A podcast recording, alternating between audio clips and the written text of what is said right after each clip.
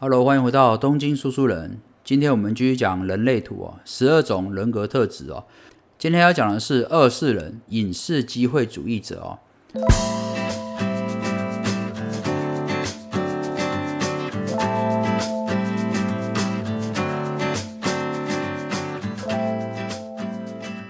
那隐士代表就是说，呃，你喜欢大量的时间独处哦，充电。那机会主义者的就代表就是啊，比较注重人际关系，然后再来是也喜欢安全稳定哦。那这样组成的二世人有哪些人格的特质呢？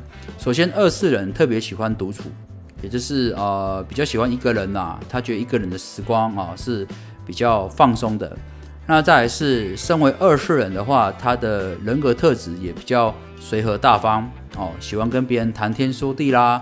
但是二世人喜欢谈天说地的原因在于说，他可以透过跟别人聊天的过程中哦，了解自己。也就是说，他今天跟你聊天、跟你讲话，有时候并不是单纯只聊你的事情而已。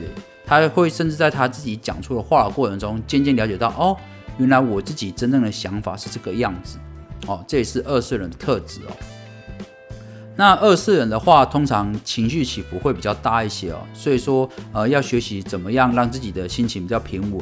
哦，不要有过大的情绪波动，导致就做出一些呃不太正确的决定哦。再来是二世人也比较偏好就是一对一的活动，就是说，与其跟一堆人一起进行活动，他比较喜欢一对一的聊天、一对一的课程、一对一的互动关系，都是二世人比较喜欢的。那会这样子是因为呃，二世人在一群人里面会比较有压力一点，那他们也比较怕被别人拒绝哦，所以说这也是为什么二世人他会比较喜欢就是一对一的哦来往。那么相较其他几种人呢，二世人在创造力方面是非常具有能力的哦，也就是他深具创造力哦。所以说，身为二世人的你啊，就是要多花点时间投资在自己啊特别有兴趣的事情上面，就更容易成功。也就是二世人必须把时间啊精力尽量花在自己有兴趣的事情上面，去培养自己的专长啦、兴趣这方面哦，或许在未来就可能变成你的事业啊，或者是你的重要收入来源哦。这个是值得注意的地方。那么二世人的个性啊，也比较容易急躁一点哦，而且容易在急躁过程中产生怒气。那这种现象会在什么时候发生呢？特别在于说，就是呃。当他在专心做一件事情的时候，你去吵他，或者是你在二次人在专心做事情的时候，突然被打断的时候，他们的怒气就会啊突然就爆发出来。所以，如果假设你今天跟二次人相处的话，要特别注意这个情况哦。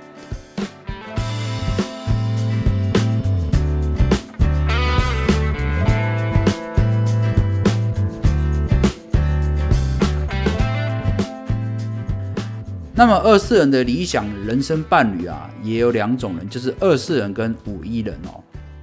还有啊，如果说你的阿娜达是二世人的话，要注意下面几件事情，会让你们相处更加的融洽哦。呃，第一个是，通常你们会发现二世人当情人的话，就是非常的和善温柔，就是他们的个性非常的好，非常的温和。呃，相较一下，就是因为他们有这个特点，所以说他们往往如果认为说。这是小事情的话，他们很容易就会忘掉，所以你会发现二四人他们常常忘东忘西，就是哎，我昨天才跟你讲某件事情，你怎么哎今天就忘记了？事实上，那是因为二四人认为那件事情不是很重要，但他如果认为重要的事情，他一定会记在脑海中。所以说，呃，你要原谅二四人，就是在生活上的一些琐事，他们比较容易健忘哦。然后再来，刚才讲过，就是二世人有隐士的特质，有这个二这个特质嘛，所以说他们需要有独处的空间。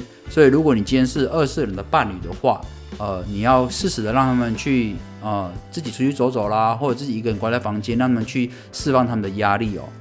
那么如果说你们能够做到这几点的话，就可以给二世人充分的安全感，那他们就是你们人生中最忠实的伴侣哦。那么目前二世人有哪些名人呢？首先当然就是电影明星山卓布拉克啊，这个应该没有人不认识吧。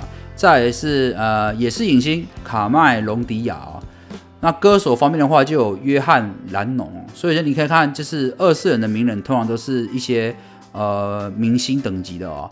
那也就是因为二世人他们本身的个性很温柔，而而且也充满魅力的关系哦。好啦，以上就是本期的节目，东京说书人，咱们下回见喽，拜拜。